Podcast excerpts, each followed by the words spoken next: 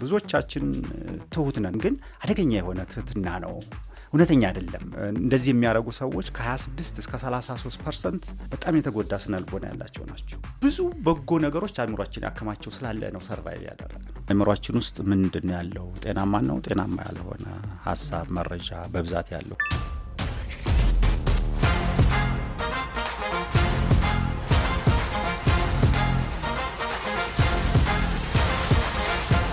ለአራዳ ፖድካስት Hi እንዴት ናችሁ? ስለ ኢንተርኔቱና የዲጂታሉ ዓለም የተለያዩ አሪፍ አሪፍ ሀሳቦችን እያነሳን የምንወያይበት ለአራዳ ፖድካስት በሌላ ክፍልና ከሌላ እንግዳ ጋር ተመልሰናል። ኪሩቤልና ነዋል ነን። የዛሬ እንግዳችን ሞገስ ገብረ ማርያም ይባላሉ። የ mental health mentor ና trainer ናቸው። ዛሬ እንግዲህ የምናወራው በተለይ ደግሞ ስለ ሳይበር bullying ነው። ከዛ በፊት ግን ስለ እርስዎ ንገሩን እስኪ። የአሀ መስራችና በጣም ሳናከብደው ሞገስ ገብረ ማርያም እባላለሁኝ። የስነ ልቦና ባለሙያ ነኝ። አሀ የስነ ልቦና አገልግሎት ውስጥ of course አዎ መስራች ነኝ። በዋነኛነት ግን የስነ ልቦና አገልግሎት በመስጠት ላይ የምገኝ ባለሙያ ነኝ። ትምህርት ቤት እያለን ሰፈር ውስጥ ምናምን በቃ ጉልበተኛ ሰዎች ምናምን አይጠፉም። በእናንተ ጊዜም እነዚህ አይነት ነገር ትምህርት ቤት እያለ በጣም እንራራቃለን ለማለት ነው። አይ እንደዛ ለማለት ሳይሆን እየቀለድኩ ነው። አራዳ ሰፈር ስለመጣሁ ራሴ አይ ይሄ ከሰው ልጅ ጋር አብሮ ያለ ነው። ምንድን ነው የምንለው እኛ በስነ ልቦና power struggle የምንለው ነገር አለ። የሀይል ፍትጊያ ምናምን አለ እና በሁለት መልኩ ነው የሀይል ፍትጊያ የሚኖረው። አንዱ እኔ ውስጤ ምቾት ካልተሰማኝ ራሴን መቀበል ሲያቅተኝ ኃይሌን ሌላ ሰው ላይ ማሳየት ፈልጋለሁኝ። ስለዚህ ጤናም አይደለም ማለት ነው። ወይም ደግሞ ከእኔ አነስ ያለ ሰው እንደሆነ ከተሰማኝ የበለጠ ደግሞ ኃይሌን ለማሳየት ጉልበቴን ለማሳየት ለማሳየት እንጠቀምበታለን ማለት ነው። ግን ይሄ የተለያዩ መላምቶች አሉ። በሳይንሱ የሰው ልጅ እንስሳ ነው። ስለዚህ እንስሳዎች ሁሉ አግሬሲቭ ናቸው፣ ቁጡ ናቸው። ያንን ባህሪያቸውን በተለያየ መልኩ ያዋጡታል። ሰውም የዛ part ስለሆነ ያዋጠዋል የሚል አንድ ራሱን የቻለ ሳይንስ ነው። እኔ ግን ብዙ ጊዜ የሚገዛኝ በኑሯችን በህይወታችን ቁጣ እናስተናግዳለን። አካባቢያችን ላይ ቁጣ የሚፈጥሩ ብዙ ነገሮች አሉ። ቁጣም ይወርድብናል ወይም ደግሞ ይጋባብናል። ከዛ ቁጣ እንወልዳለን እና ያንን ቁጣችንን አካላዊ በሆነ መልኩ እንገልጸዋለን። ደግሞ በጣም ሻይ ከሆንን አይናፋርም ከሆንን ተደብቀን እናደርገዋለን። በዛ አይነት የሚገርም ነው። በጣም ጥሩ ነገር ነው ያነሳልን። ምክንያቱም አሁን ሰዎች ሌሎች ሰዎችን ለማሸማቀቅ ሲሞክሩ ወይም ደግሞ ይሄ የንቀት አይነት ነገር ሲያሳዩ አንዳንዴ ለቀልድ የሚያደርጉ ሰዎች እንዳሉ እረዳለሁ። ከዛ ባለፈ ግን ሰዎች ሆን ብለው እንደዚህ አይነት ነገሮችን ሲያደርጉ ምን አይነት ስነልቦና ላይ ሆነው ነው? ምን አይነት የስነልቦና እውነታዎች ናቸው የሚገፏቸው ለእነዚህ አይነት ድርጊት? ቅድም በሁለተኛ ደረጃ ያስቀመጥኩት ነው። ቁጣ ቁጣን ይወልዳል ከተባለ ከቁጣ ቀጥሎ ደግሞ የሚመጣ ነገር አለ ማለት ነው። አንቺ ላይ የሆነ ሰው ቁጣ ቢያሳርፍ የአምስት ዓመት ልጅ የአስር ዓመት ልጅ ሆነሽ እዛው ላይ ቀረ ማለት አይደለም። የሚነካው ቁጣ self esteem የሚባለው ነገር ነው። ወይም ደግሞ ለራሳችን ያለንን አመለካከት ነው እና አረባም የሚል ነገር ይኖረዋል። ወይም ደግሞ no ይህን ቁጣ ያመጣብኝን ሰው control ማድረግ አለብኝ ወይም ደግሞ መቆጣጠር አለብኝ ወይም መቆጣጠር አልችልም እና ይሄ እንግዲህ ጫና መፍጠር፣ ትንኮሳ ማድረግ ይችን ስሜት ማስተናገጃ ነች ወይም ይችን የውስጣዊ ቀውስ የምትቆረቁረዋን ስሜት ያላከምናትን የምናስተናግድበት መንገድ ጤናማ ያልሆነ መንገድ ወይም ጤናማ ያልሆነ ባህሪ፣ ጤናማ ያልሆነ ስሜት፣ ጤናማ ያልሆነ አስተሳሰብ ነው ማለት ነው። ይህ ደግሞ በአሁኑ ሰዓት በደንብ እናየዋለን ብዬ አስባለሁ። በተለያየ ሁኔታ እኔ እንደ እንደ ባለሙያ ሳየው አዎ ብዙ ሰው እንትን የሚለው ጥቃት የደረሰበትን ሰው ነው እና ጥቃት አድራሹ ራሱ ጋር ያለውን ንዴት፣ ቁጣ፣ መወራጨት ምናምን በምናይበት ጊዜ በቃ ትንሹ ሰው እዛ ትልቅ ሰው ውስጥ በደንብ ይታያል ማለት ነው። ትኩረትም አንሰጠውም አይደል? በብዛት ጥቃት ከደረሰበት ወገን ነው እንጂ ጥቃት አድራሹ ላይ ለምንድን ነው ወደዚህ ድርጊት የሚገፋፋቸው ምንድን ነው የሚለውን በደንብ አናየውም።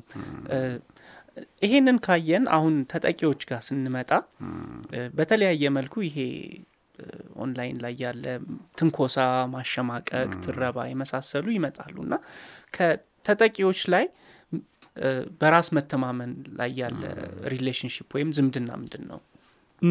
አመሰግናለሁኝ። እንግዲህ ሁልጊዜ ይሄን ስነልቦና ሕክምናም በምሰራበት ጊዜ እንደዚሁ ከተለያዩ ሰዎች ጋር በምሰራበት ጊዜ አንድ ቤት ትልቁ ነገር መሰረቱ ነው እንላለን እና ኦንላይንም ይሁን of course እርሳችን ኦንላይን ስለሆነ ጥቃት የደረሰበት ሰው መሰረቱ ከተናጋ ያው ቅድም የጠቀስኩት ማለት ነው። ሰልፍ ስቲሙ ከታች ጀምሮ የሚናጋ ከሆነ ያ አደጋ ሲመጣ የመቋቋም አቅሙ የሰልፍ ስቲሙ ወይም ለራሱ ያለው አመለካከት የተጎዳ ከሆነ የበለጠ ይጎዳል። አሁን ብዙ ጊዜ በጓደኛ ምናምን የሚደርሰውን ነው ምና አንቺ ማትረቢ ልች ይሄ ራሱ በቃ አንተ የትም አትደርስም። ጥሩ እና ሰው እንግዲህ አምስት ዓመት ላይ ስድስት ሰባት ዓመት ላይ እንደዚህ የተባለች ልጅ ወይም ሰው ወይም ሴት በሀያ አምስት ዓመት ላይ በሀያ ዓመት ላይ ይሄ ደግሞ ሲጨመርበት ያንኑ ነው የሚጨምረው። አይምሯችን ዋየር እያደረገ ነው የሚኖረው እንላለን። እኛ ምንድን ነው የሆነ እየተቀጣጠለ እየተቀጣጠለ እና አትረቢም የሚል መረጃ አምስት ዓመት ላይ ከያዘ አይለቅም። እና ሁሉንም ነገር ካለመርባት ጋር ያገናኘዋል። እና ለራስ ያለ አመለካከት ዝቅተኛ ይሆናል። ደካማ ነኝ የሚል ይኖራል። አረባም፣ ዋጋ የለኝም፣ እንደውም አልፎም አልወደድም በቃ ሰው እነዚህ ከተከማችሁ እንግዲህ መጨረሻ ላይ መገለጫው ድባቴ ይሆናል፣ ራስን ማጥፋት ይሆናል። እስከዚያ ድረስ የሚሄዱ case ኦች በደንብ እኔ በግሌ ያ ያለሁኝ እዚህ ሙያ ውስጥ ስኖር ስቆይ ሌላ ያስተዋልኩት ነገር social media ላይ በተለይ አሁን የቅርብ ጊዜ ትዝታችን እንደው ቀድሜ ጠቅሼው ስለነበረ የአስራ ሁለተኛ ክፍል grade result ሲወጣ ውጤቶቹ ወጥተው ነበረ። ከዛ ያላለፉ ብዙ ተማሪዎች ነበሩና የ online surface ኡ እነዚህ ተማሪዎች ላይ ሲያሳድር የነበረው ጫና ቀላል አይደለም። የ bullying ስንል comment section ላይ ወይም ደግሞ በ inbox ብቻ ላይሆን ይችላል። ጠቅልሎ ተማሪዎችን፣ ህጻናትን እንግዲህ እነዚህ ተማሪዎች ቤተሰብ አላቸው። የሚጎዳው የስነልቦናው የሚጎዳው ቤተሰቡም ጭምር ነው። እና አንዳንዴ እንደ ማህበረሰብ ራሱ social media ላይ ወይም ደግሞ ኢንተርኔት ላይ የምናደርጋቸው የማጥላላት የማጠልሸት ነገሮች እንግዲህ የቅርብ የሆነ የምናየው የሆነ ጫና ይኖራል። ደግሞ የሩቅ ላይ የሚመጣ ደግሞ እንደ ማህበረሰብ የሚኖረው ጫና ይኖራል ብዬ አስባለሁ። ስለዚህ ትንሽ አውራ እንደው እሱን ስትይ ምን ትዝ አለኝ፣ መንገድ ላይ አንድ ሰው አንድን ሰው ጫና ቢፈጥር ትንኮሳ በቃላት የሚሆን በምንም እንረባረባለን። እንደው ዝም ብለን አናልፍም። አትሊስ ውይ እንደው ምናምን አጥቂውም ራሱ ውይ ጎዳሁት ይላል። አይደል? ምንም ሰውን ህሊና የሚባል ነገር አለ። ይህንኛው ግን መጨረሻ ላይ የደረሰው ማላይ ነው። እንዴት ነው የተሸማቀቀው፣ እንዴት ነው የጎዳው የሚለውንም አጥቂውም እና ይሄ ርኅራሄ አለን ሁላችንም ርኅራሄ። ያንን ርኅራሄ ያንን ያደረገው ሰው አያየው። ስለዚህ የቱን ያክል በካይ ሊሆን እንደሚችል መረዳት ይቻላል። በካይ የሚለውን ቃል የተጠቀምኩት ለምንድን ነው? ስሜቶች አናውቃቸውም እንጂ በጣም መራዥ ናቸው፣ በካዮች ናቸው። ሁለቱም አይነት ጤናማ የሚሆኑት ፍቅር ካለ ፍቅር ይሞላል ቤቱ እንደምንለው፣ ጠላቻ እና መርዝ የሚነዛ ከሆነ በጣም በካይ ነው የሚሆነው እና ያንን ርኅራሄ ሁሉ ያሳጣል። ርኅራሄ እንዳይኖረን ሁሉ ያደርጋል እና ብዙ እንግዲህ ባልመለከተውም ባልከታተለውም social media እንደዚህ አካባቢ ሩቅ ስለሆንኩኝ ከአራዶች ውርቅ ያለው ማለት ነው። እና አዎ። እረዳለሁኝ። በተለያየ አጋጣሚም ከዚህ ከፈተና ጋር በተያያዘ። እኔ አሁንም እንደዛ ያለው ሰው ምን አይነት የስነ ልቦና ሁኔታ ላይ ነው ነው? እንደው ወድቆ ያቅ ይሆን? ይሄ በክፉኛ የወደቀ ሰው ነው። ምክንያቱም በቃ ያ ቁጣ ያልኩት ማለት ነው። ቁጣው ደግሞ ወይ በፈተና ሲቆጣ ወይ በመምህሩ ሲቆጣ ወይ በሲስተሙ ሲቆጣ ወይም በራሱ ሲቆጣ የነበረ ነገር ነው እንጂ ሁኔታው ሁላችን የሚያሳዝን ነው። ርኅራኄ እንድናረግ የሚያረግ ነገር ነው እና ውጤቱ ግልጽ ነው። በጣም ፍራጃይል የሆነ ስሜት ውስጥ ያለ ሰው ጋር ነው የሚደርሰው እና እንግዲህ ነዳጅ እሳት ላይ ነዳጅ መጨመር እንደሆነ ነው የሚታይ። ጥሩ ነጥብ አነሳ ሞገስ። አሁን በአካል የሆነን ሰው ስናሸማቅቅ ለምሳሌ እኔ አሁን ነዋልን በአካል physically የሆነ ነገር ብተርባት ወይ ባሸማቃት ፊቷ ቅጭም ሲል መንገድ ላይ የሚሄድም ሰው ምን ይለኛል በሚል እሷ ላይ ላደርስ የምችለው የማሸማቀቅ ደረጃም ልክ ይኖረዋል። እታያለሁ፣ accountable ም እሆናለሁ። ወደ online surface ኡ ደግሞ ስንመጣ ራሴን መደበቅ እችላለሁ። ተው የሚለኝ ስለሌለ ይበልጥ እውነተኛ ማንነትህን በደንብ ታወጣዋለህ እስከ መጨረሻው። even physical ኡ በአካል ልናገራት የማልችላቸውን ቃላቶች ሁሉ እዛ ላይ ልጽፍ፣ ል post፣ ልጠቀም እችላለሁ። እና ይሄ ኢንተርኔቱ ላይ እንደ በአጠቃላይ ጤናማ ያልሆነ communication ብለል ስንል እንትኑን አይጨምረውም። እሷ ላይ አሁን influence ኡን አይጨምረውም ከ physical ኡ ይልቅ። ኢንተርኔቱ ላይ ያለው bullying። exactly እሱን ነው ስል የነበረው ነው። ምንም ቢሆን ማህበራዊ እሴት አለን እና መንገድ ላይ መሳደበው መዘረጥጠው የምለው ነገር እንደዚህ አምሬ interview ማድረግ ሰው የሚደረግልኝ ሰው ግን behind the screen የዛ ላይ ማንም ያየኝም እንደፈለግኩ የምትፈልገውን ቃል እዘረግፈዋለሁ ማለት ነው። እና በጣም አግዝፈን ካየነው ደግሞ ያው ሱሱም አለ አይደለም? የ social media ው ወይም የቴክኖሎጂውም ሱስ ልክ ወደ እናንተ ማታ ላይ ነው text ስታደረግልኝ okay ለካ ርዕሱ እዚህ ላይ ነው ብዬ አንዳንድ ጥናቶችን ሳይ በነገራችን ላይ ይሄ ትንንሽ ጥናቶች ናቸው እንጂ ተጠንቶ ያላለቀ ጉዳይ ነው።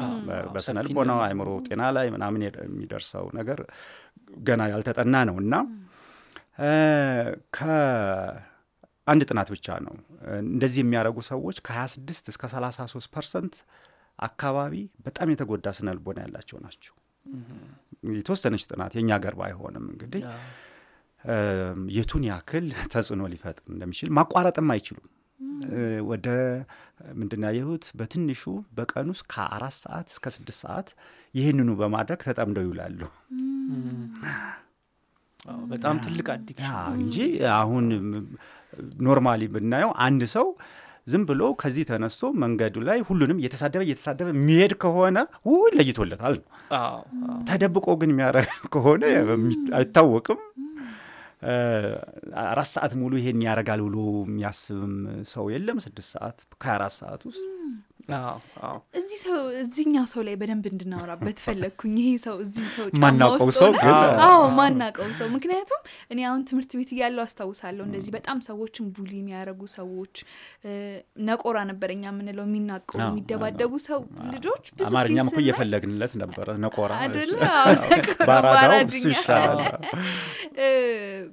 የጀርባ ታሪካቸው ደግሞ ቤተሰቦቻቸው ምናምን ሳይዝ እኔ እንዲሁ ዝም ብዬ አሁን ለማስታወስ ስሞክር የራሳቸው የሆነ ችግር ያለባቸው ከቤተሰብ ሊሆን ይችላል ለራሳቸው ካላቸው አመለካከት አንተ እንዳልከው ቀርበ ስታወራቸው ደግሞ የሆነ የዋህ አይነት በጣም vulnerable የሆነ አይነት ስሜት ያላቸው አሉ። እና በእነሱ ውስጥ ሆነን እስኪ በደንብ psychological እንትናቸው ለመረዳት ሞክር ይሄ በጣም ሰፊ ነገር ነው። ከላይ እንደው ከላይ ምንድን ነው አሁን ላነሳ የምችለው እዚህ ላይ ብዙ ሳይንሳዊ መላምቶች መላምት አይደለም ንድፈ ሀሳቦች አሉ። አንዱን መዝዤ ባወራ ስለ ግጭት ነው ላወራ የምችለው ብዙ አይነት የስነ ልቦና ግጭት ውስጥ ነው የምንኖረው። okay? አንድ ሰው ሌላውን ሰው በጥፊ ከመታ በቃል በጥፊ በካለ የማያስፈልግ ቃል ከወረወረ ፊት ለፊት የሚታይ ግጭት ነው የምንለው። አሁን ብዙ እናንተም interview ያደረጋችሁት እሱ ላይ ነው። የሚታየው ማለት ነው። ከላይ ከላይ surface ላይ ያለው ነው። ግን ትልቁ ችግር እሱ አይደለም በእኛ። ከዛ ይልቅ ይሄ ሰውዬ ምን አይነት ስርዓት ውስጥ ነው የኖረው?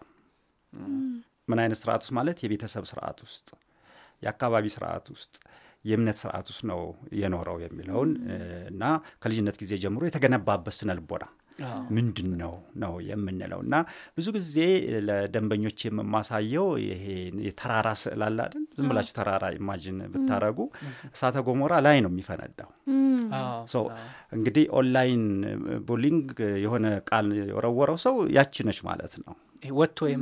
ወጥቶ የምናየው ነው። ግን ውስጥ ሲንተከተክ ሲቀልጥ የነበረ ነገር አለ ማለት ነው። ከልጅነት ጊዜ ጀምሮ ያቺ ስትቀጣጠል የኖረች አይምሯችን ውስጥ የተሰደበው የተረገመው ወይም አረባም ሲል የነበረው ሲሸማቀቅ እያፈነ የኖረው ነገር ነው። እና በጣም basic conflict የምንለው ነው። በጣም ስር የሰደደ ሲከማች የኖረ ነው። ቀጥሎ ግን በጣም ይሄን የሚያባብሱ ወይም አደገኛ የሚያደርጉ በዚህ ሂደት ውስጥ የሚፈጠር ቁልፍ ግጭት የምንለው አለ። ወደ አነሳሹ ልመጣ ነው። አሁን አነሳሹ እሱ ነው። ቁልፍ ግጭት በተለይ የሁለት ነገሮች ውጤት ነው። አንድ ጥምር ናቸው ቁልፍ ግጭት የምንላቸው። አንደኛው የትትናና የግልጽነት ግጭት የምንለው ነው። ቦልድሊ ነው የምናገረው።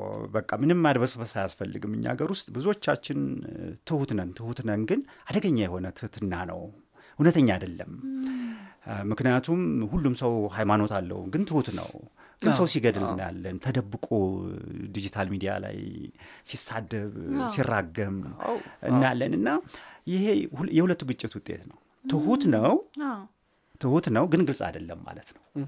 እውነተኛ ስሜቱን ለአባቱ ለእናቱ polite የይስሙላ ነው የይስሙላ ነው እና የ politeness የትህትናና የግልጽነት ቁልፍ ችግር የምንለው አለ። በቃ ብዙዎቻችንን ሲበጠብጠን የሚኖረው እሱ ነው። ከዛ ሁለተኛው ቁልፍ ግጭት ደግሞ ይሄ የፍትሐዊነት አይምሯችን ማለት ነው። አይምሯችን ሁልጊዜ ፍትሐዊነት ይጠይቀናል እና አባቴ እንዲህ ያደረገኝ እናቴ እንዲህ ያደረገች እንዲህ ነው ያ የፍትህን ረሃብ ጥማት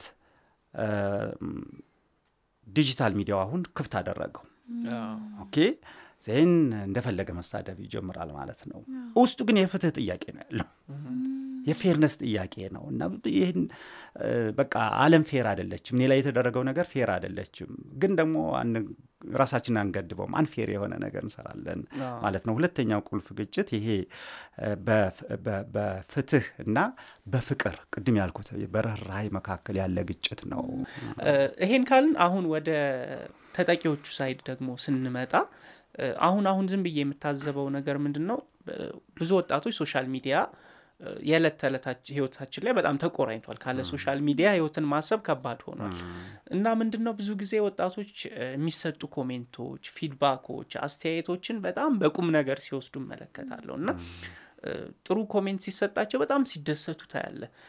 ያን ያህልም የከፋ እንኳን ባይሆን ነገር ግን እነሱ ያልጣማቸው comment ሲወስ ሲሰጥ ደግሞ በጣም አዝነው ተከፍተው ኢንተርኔቱ ደግሞ ራስን ደብቆ እውነተኛ ማንነት የሚወጣበት ነው እና በጣም መጥፎ comment ሲሰጣቸው በጣም በቁም ነገር እየወሰዱት የተለያዩ ችግሮች ውስጥ የሚገቡ ወጣቶችን እመለከታለሁ እና ይሄ ወደ ድብርት ወደ ድባቴ የመግባቱ ነገርና ይሄ የሚሰጡ comment ኦችን የመመልከቱን ሁኔታ እንዴት ታየዋለን? ቅድም ካልኩት ጋር ነው የሚያያዘው። ይሄ የተራራው ምስል እታች ያለው የሚቀልጠው ማአት መረጃ ተሰብስቦ ያለው እዛ ውስጥ ነው እና እንግዲህ እንደው ዝም ብዬ ቀላል ጥያቄ ልጠይቃችሁ። አይምሯችን አለ። አይምሯችን መረጃ እየተቀበለ እያከማቸ ነው የሚኖረው። መረጃው ግን ስንት አይነት ይሆናል? ሁለት ነው። ሁለት መረጃ ነው ጤናማና ጤናማ ያልሆነ አይምሯችን ውስጥ የትኛው ይበዛል? ኖቲስ የምናደርገው መጥፎውን ይመስለኛል። ጥሩ ነገር ቦታም የምንሰጠው አይመስለኛል። አእምሯችንን በብዛት የሞላው ጥሩ መረጃ ነው። አዎ። በጣም ጥሩ ብዙ ጥሩ በጎ የሆነ መረጃ ነው። ባይሆን በቃ በእርግጠኝነት እኛም እዚህ ቁጭ ብለን ማዋራት አንችልም። አምስት ስድስት ሰው ብንሆንም ስንወጣም ምንም ጥሩ ግንኙነት አይኖርም። ተኩሱ በተኩስ ግድያ በግድያ ምናምን ነው የሚሆነው። ብዙ በጎ ነገሮች አእምሯችን ያከማቸው ስላለ ነው ሰርቫይቭ ያደረግ ነው የምንኖረው። ለዛ ነው ይህን ያነሳሁት። ለምንድን ነው እንግዲህ ልዩነት አለው ማለት ነው። እኔ ጋር ያለው ጥሩ መረጃ እና መጥፎ መረጃ አንተ ጋር ያለው አንቺ ጋር ያለው ይለያያል ማለት ነው። በዚህ ምክንያት የመቻል አቅም የምንለው አለ። እኛ በስነልቦና threshold ነው የምንለው። በተደጋጋሚ በተደጋጋሚ ቅድም የጠቀስናቸው ትንኮሳዎች ሲደጋገሙ ምንም አእምሯችን ብዙ space በጥሩ ነገር ቢሞላም ከዛ ጋር የተያዙ መረጃዎችን ግን የመቻል አቅሙ ጠባብ ነው። ኦኬ ይህንን በምን ልግለጸው መሰላችሁ? ስሜት ሁለት አይነት ቶን ነው ያለው። ኦኬ ለምሳሌ ቁጣ ከፍ ያለ ነው፣ አዎ። ሀዘን የወረደ ነው እና በዚህ ውስጥ ነው የምንኖረው። ለዛ ነው አሁን ጥሩ ነገር ስናገኝ ብዙዎቻችን የምናየው ነው አደለ? በስማም ደስ ሲል ከሌ መጣ እንዲህ ተባልኩ ምናምን የሆነ ነገር ሲባል ውይ አኩስ ምን ወዲያው አዎ እና ይሄ threshold ወይም ነገሮችን የመቋቋም ስሜታችንን regulate የማድረግ አቅማችን ጋር የተያዘ ነው። ትንኮሳ ከልጅነት ጊዜ ጀምሮ እንግዲህ መምጣቱ ትልቅ ችግር የሚሆነው ነገሮችን የመቋቋም አቅማችንም ይጠባል ማለት ነው እንጂ ስሜቶቹ natural ናቸው። ብዙ ሰው ከስሜት ጋር እንዲህ ሊሰማኝ አይገባም ምናምን ይላሉ። ካለ ስሜት መኖር አንችልም። ሁለቱንም ስሜት እያስተናገድን ነው የምንኖረው። ግን ሁለቱን ስሜት እንዴት ነው control እያደረግን ያለ ነው? እሱ እንዴት ነው የምናሳድገው? እንግዲህ የመጨረሻው ካነሳሻው አይቀር እንደዚህ አይነት ትንኮሳ የመጨረሻው ነገር ራስን መጥላት፣ ድባቴ ውስጥ መግባት፣ ከፍተኛ ጭንቀት ውስጥ መግባት የምንለው የስነልቦና ቀውስ ላይ ደረሰ ማለት ነው።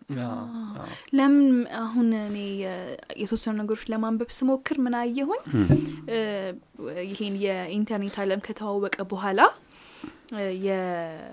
ይሄ በተለይ ወደ ሲውሳይድ የሚሄዱ የድባቴና የድብርት የምንላቸው ለራስ ያለ አመለካከት መጥፎ የመሆን ነገሮች በስተዋል የሚል መረጃ አይቼ በጣም አስደንግጦ የነበረ።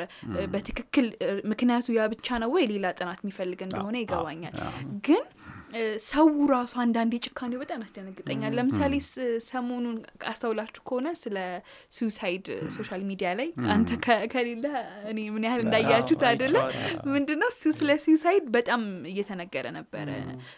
ወጣቶች ልጅ ሞትን ተከትሎ ነው ደግሞ አንዲት ልጅ suicide አው ትንሽ አዎ፣ ማስታወሻ ነገር ጽፋ ራሷን ታጠፋለች።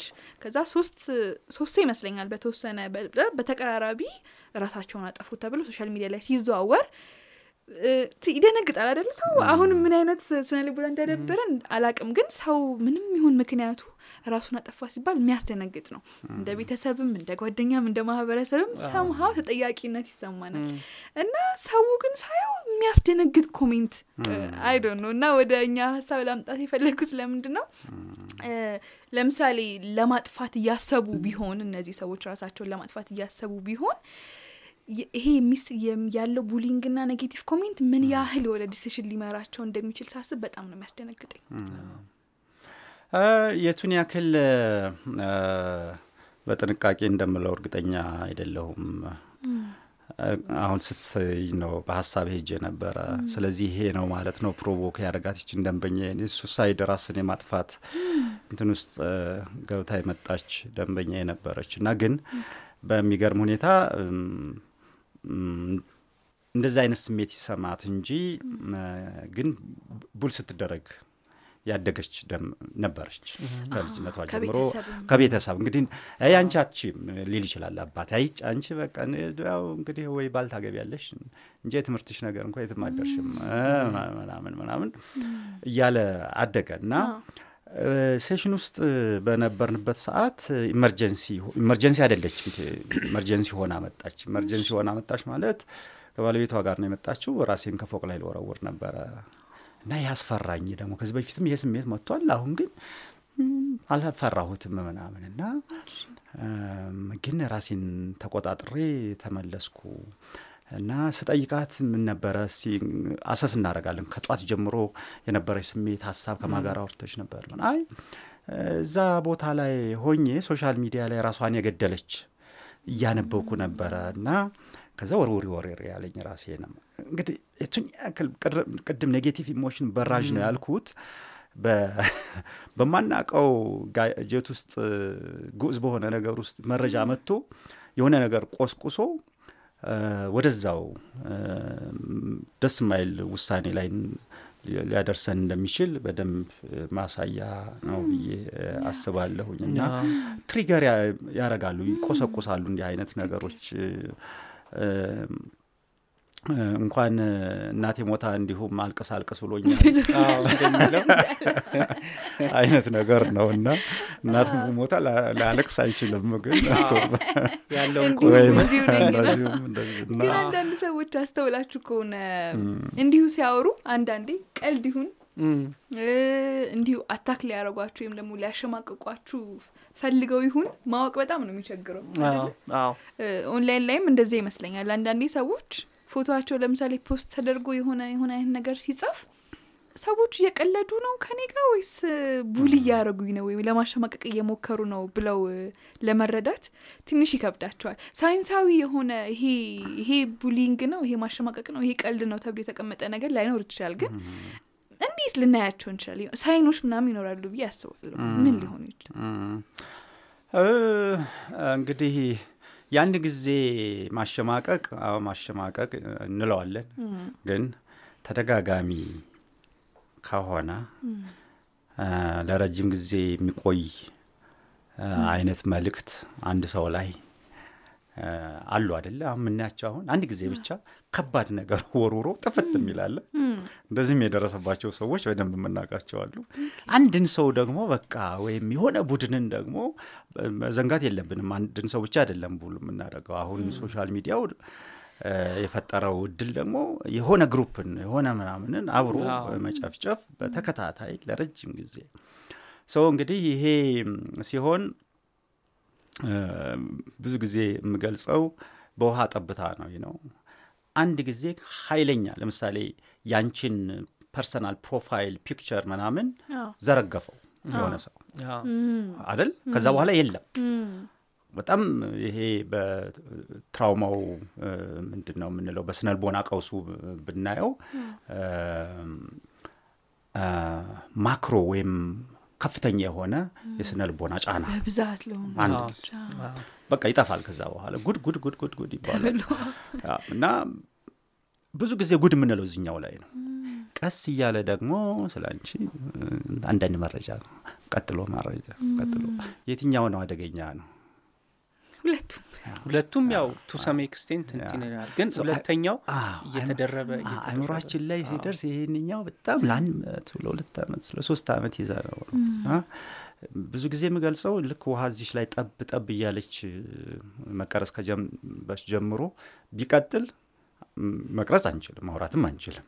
አንድ ጊዜ ውሃ ከወረደ ግን ቆይ ቆይ እናቁመው ቀረጻውን ምናምን ይባልና አጸዳርተን ወደ ስራችን እንቀጥላለን እና so ጊዜው ግዝፈቱ የመረጃው አንድ ጊዜ የወጣው የግል የሆነ መረጃ የቱን ያክል ነው የሚለውን ሁሉ ማየት ይኖርብናል እና የምንንቀው የለም ለማለት ፈልጌ ሁሉም አይነት ምልክቶች ናቸው። teenage ኦች ላይ ወጣቶች ላይ ያለው ተጽዕኖ ያ ወጣትነት ዘመን በስነ ልቦና አማርኛው ምንድንለው እንደምለው እርግጠኛ አደለሁም ይሄ የ storm and norming የምንለው ነው። storming ማለት ከፍተኛ የሆነ መብረቅ ማዕበል ነው? ገና ያረጋ አይደለም። እሱ ላይ ስሜትን በተመለከተ ማለት ነው። of course በአእምሮ መጎልበትም ደረጃ ተመሳሳይ ነው። ከአምስት ዓመት በኋላ ነው ጎልብቶ በደንብ የሚያልቀው እና በዛ ሁኔታ ላይ እንግዲህ የማይፈለግ መረጃ ከፍተኛ የሆነ ጫና የሚፈጥር መረጃ ትንኮሳ በመጣ ቁጥር እንደ ጎልማሳ የመቋቋም threshold ኡም ደግሞ ቅድም ያልኩት የመቋቋም አቅሙም እንደዚሁ አነስተኛ ነው እና ከዛም ባሻገር ደግሞ የአቻ ተጽዕኖም አለ። እሱ ደግሞ የበለጠ አንተ እኮ እንደዚህ ተባልክ እዚህ ላይ አይተዋል ምናምን የሚለው ነገር እንግዲህ ዝም ብሎ ስዕሉ ይታየኛል።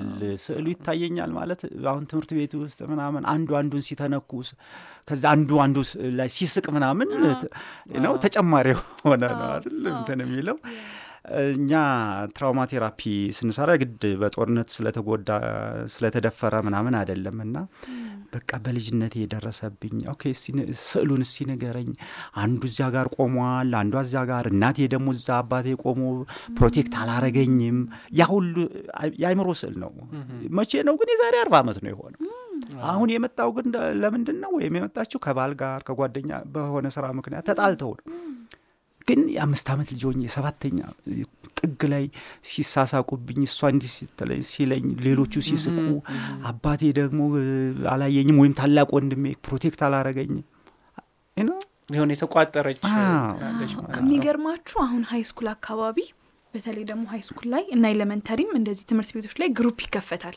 assignment ሲኖር ፈተና ሲኖር እንዲ- እንዲያውቁ ተብሎ እና chat ያደርጋሉ እዛ ላይ እንዴት አይነት የ bullying ቃላቶች እንዳሉ ከዛ ደግሞ እዛ ላይ አይተው ጠዋት ትምህርት ቤት ሲገቡ እንደዚህ ተብለህ ምናምን እየተባባሉ እርስ በርስ ይስቃሉ። እንግዲህ ይሄ social media ላይ ሲሆን ደግሞ አስቡት ፍጥነቱ የሚያውቀውም የማያውቀውም ሰው ነው የሚጨመረው። ታዲያ በዚህ ላይ ሰልፍ ስቲማቸው እነዚህ ሰዎች ገና አልዳበረም እና እያንዳንዱ ከውጭ የሚመጣውን ነገር ይቀበሉታል። ለራሳቸው ያላቸው አመለካከት፣ ለዓለም ያላቸው አመለካከት በጣም እየተቀየረ ነው የሚመጣው እና በጣም ነው ይሄ ነገር በጣም ያስፈራ ነገር። እውነት የሚመስልም ነገር እውነት አይደለም። ማለት አንድ ሰው አንድ ወጣት እኔ አረባም ካለ እኔ ፈሪ ነኝ ካለ እኔ ደካማ ነኝ ካለ እውነት አይደለም እውነት አይደለም ግን አእምሮ ተደጋግሞ ስለተነገረ እንደ እውነት ነው የሚመስለው እና በእኛ ስነ ልቦና ሕክምና ውስጥ ይሄንን ትልቁ ስራችን ይሄንን ነው። በቃ አንተ ትረባለህ፣ አንተ ጠንካራ ነህ ወደሚል ለማምጣት አንድ አመት ሁሉ ሊወስድብን ይችላል። ሶ- ሶስት ወር ሁሉ ሊወስድብን ይችላል። በቃ ሕክምናው ያችን ማከም ነው መዝግቧልና ቀላል አይደለም። ከዚህ የሚመጣው ግን ወደ አሁን ይሄ ከውጭ የምንቀበለው የ negative የሆነ አመለካከት ለራሳችን የምንፈጥረው ያው ሰው ከራሱ ጋር ጥሩ አመለካከት ሲኖረው ነው። ከተቀረው ዓለም ጋም ጥሩ ነገር ሊኖረው የሚችለው አይደለም። እንዴት ነው አሁን ከኦንላይን የምናገኛቸው negative ነገሮች ከሌላው ዓለም ጋር ደግሞ ስንወጣ ከማህበረሰብ ከጓደኞቻችን ጋር ያለንን ግንኙነት ወይም relationship እንዴት ነው affect የሚያደርጉብን? አሁንም ወደዛ ወደ ሙያዬ ነው መመልሳችሁ። እንግዲህ ሶስት አይነት ብዙ ሊሆን ይችላል፣ ግን በዋነኛነት ሶስት አይነት ግንኙነት አለ እንላለን እኛ። አንደኛው ከራስ ጋር ያለ ግንኙነት ነው። ሁለተኛው ከሌሎች ሰዎች ጋር እና ከአካባቢ ጋር ያለ ግንኙነት ነው። አራተኛው እንግዲህ ከአምላክ ጋር ከፈጣሪ ጋር ያለ ግንኙነት ነው እና ብዙ ጊዜ በጥያቄ ነው የሚጀምረው። ከሶስቱ የትኛው ነው በጣም ወሳኙ? እንዲህ ከአምላክ ጋር ነው ይላል ብዙ ግን ከራስ ጋር ያለው ግንኙነት ነው። ሰልፍ ስቲም ከራስ ጋር ያለ ነው። ራስን ማክበር፣ ራስን መቀበል ይሄ ከራስ ጋር ነው። እዛ ጋር ጠንካራ ነገር ካለ ቅድም አሁን social media በመንገድ ላይ ቢሰድበኝ ቢዘልፈኝ ምናምን አንዳንድ ሰው እኮ መንገድ ላይ የታችሁ ከሆነ አንተ በትክክል አትሄድም ሲባል መኪና ከፍቶ እንዴት እንዴት ትለኛለህ ብሎ የሚደባደብ አለ። ይሄ ምንም የሚያሳየው እሱ ጋር ያለውን ጩኸት ነው። okay? በቃ አንተ አትረባም አለኝ ሁሉ እንዴት እኔን አትረባም ትለኛለህ? ያለው እኮ በትክክል አትነዳም ወይ ነው? ወይም በትክክል እያየህ አትሄድም ወይ ነው? በቃ ካለም ማለት አለበት የለበትም። ከዛ እንግዲህ ከፈጣሪ ጋር ያለው ግንኙነት ከራስ ጋር ያለው ግንኙነት ሳይዳብር ከሌላ ሰው ጋር ያለው ግንኙነት ሳይዳብር ከፈጣሪ ጋር ያለው ግንኙነት እንዴት ሊዳብር እንዴት ሊገባም እንደሚችል አምላክ ጥሩ እየተጫወትን ነው ሞገስ። እስቲ ምን ማድረግ አለብን ወደሚለው እንምጣ። ለምሳሌ አሁን physically አንድ bully የሚያደርግ ልጅ አንድ ሰፈር ቢኖር ወይ መንገድ እንቀይራለን አደለ ወይ እዛ አካባቢ እንትን አትልም። ኦንላይኑ ደግሞ ተከላክለህ የምታስቀረው ነገር አደለም። like ይመጣል፣ ከየት እንደሚመጣ አይታወቅም። ሰዎች ማንነታቸውን ደብቀው ይሳደባሉ፣ ሰውን ያሸማቅቃሉ ምናምንና ምን ማድረግ አለብን? like በእንደሱ አይነት ጊዜዎች ውስጥ ምን ምን ነገሮችን ግምት ውስጥ መክተት አለብን? ምን ምን ነገሮችን መከተል ይኖርብናል? እንደ እኔ ጾሙ ነው ምለው። ምናልባት ግን ከፋፍልን ብናየው ደስ ይለኛል። እሺ፣ አዎ፣ አዎ። ከተጠቂ አንጻር እኔ አሁን ቢመጡብኝ ምን ማድረግ አለብኝ? ያነሳ ነው ደግሞ even bully የሚያደርጉ ሰዎች በራሱ ያለባቸው trigger የሚያደርጋቸው ነገር አለ እና ምን ማድረግ አለባቸው? ከዛ ሱስ ወደ ሱስም ያድጋል ብለናል። ከዛ መጥፎ የሆነ ሱስ ለመውጣት ምን ቢያደርጉ ትመክራለህ? ይሄ psychological hygiene የምንለው ነገር አለ። ብዙ ጊዜ የተለመደው ለ physical hygiene ነው። ማለት ገላችን እንታጠባለን፣ ጥርሳችን እንቦርሻለን፣ አመጋገባችን እናስተካክላለን። የስነ ልቦና hygiene የለንም። እኔ አንደኛው ዲጂታል ሚዲያው በጣም ያበላሸው ነገር ያባባሰውም ነገር ይህንን የስነ ልቦና የመንፈሳዊ hygiene ኣችንን እየበከለው እንደሆነ ነው። በቃ ይሄ መታወቅ አለበት። የመጀመሪያው ነገር ግንዛቤ ነው። በባህሪ ለውጥ ውስጥ ግንዛቤ ማለት blind መሆን አያስፈልግም። በቃ ጥርሴ ካልተቦረሸ የሆነ ነገር ሆናለሁ የሚል ግንዛቤ አለ። ገላዬን ካልታጠብኩ ሰው ጋር አልቀርብም። ስለዚህ በዚህ ዲጂታል ሚዲያ ውስጥ እየተተራመሱ መኖር ጤናማ እንዳልሆነ ማወቅ ነው የመጀመሪያው። የሚጣፍጥ ነገር አለው፣ ግን real ጣፋጭ አይደለም። የሚጣፍጥ ነገር ማለት ከደረሰ እዛ ውስጥ ከሆነን ስናይ no የሚል ነገር ለራሳችን እንፍጠር ማለት የማየውን ነገር በቃ የሚጠቅመኝ አይደለም። ሁሉን ነገር ከራሴ ጋር ማገናኘትም የለብኝም። እንዳውም የግዴታ ከፍተኛ ድባቴ፣ ከፍተኛ ፍርሃት፣ ጭንቀት፣ እንቅልፍ ማጣት በቡል በመደረግ ምክንያት እንቅልፍ ማጣት፣ አመጋገብ ስርዓት መቀየር፣ አካላዊ ሁኔታ ሁሉ ይቀየራል እና እዛ ደረጃ ላይ ከመደረሱ በፊት ቸክ ቢደረግ ምንም ሳይንስ አድጓል። አሁን የስነ ልቦና ጤንነታችን የት ላይ ነው ያለው የሚባለው ልክ አካላዊ check up እንዳለው ሁሉ ማድረግ ይቻላል እና አለፍም ሲል የስነ ልቦና ሕክምና የባለሙያ እገዛ ማድረጉ ጥሩ ነው ብዬ እመክራለሁ። ራስ ላይ ከመስራት ስለ መስራት ብናወራ ደስ ይለኛል። ሞገስ እንዳልነው ቅድም ሰዎች የሚገፏቸው የራሳቸው የሆነ የስነ ልቦና background ወይም ደግሞ ታሪክ ይኖራቸዋል ብለን የለ ለምሳሌ እኔ ሰውን bully ላደርግ እችላለሁ ወይ ምን እየተደረግኩ ሊሆን ይችላል። ራስን ከማጠንከር ጋር አንደኛ ያን ነገር ላለማድረግ እያደረግኩኝ ከሆነ ራሴ ላይ ምን አይነት ነገሮች ላይ ብሰራ self ላይ ሊሆን ይችላል። እንደውም ዛሬ የመጀመሪያው ደንበኛ ይመስለኛል ወጣት ነው እንደናንተና ምን ወሰድክ ስለው በቃ የገባኝ ነገር በንቃት ማሰብ። ለካ ይህ የማስበው ነገር ሁሉ ትክክል ይመስለኝ ነበረ። እና የማስበውን ነገር እንዳስብ ነው ያረከኝ። እና በቃ እኛ ጥያቄ ነው የምንጠይቀው። እሱን ቃላት እንትን ነው የምንለው። እና ለምንድን ነው ቅድም ያልኳቸው ይሄ ፍርጃ፣ ግነት፣ አጥለል ምናምን ያልኳቸው ቃላቶችን በቃ ምን አይነት ሀሳቦች ናቸው እነዚህ ነው ለእኔ የሚጠቅሙ ናቸው። ከሁሉም በላይ እኔ አረባም እያልኩኝ የሚጠቅም ሀሳብ ነው ወይ? እውነት ነው ወይ? እሱን መፈተሽ ነው እና አንደኛው ይሄንን ነው የምለው። ብዙ ሰው ባህሪውንና ስሜቱን ለመቀየር በጣም ሲታገላ ያለሁኝ እና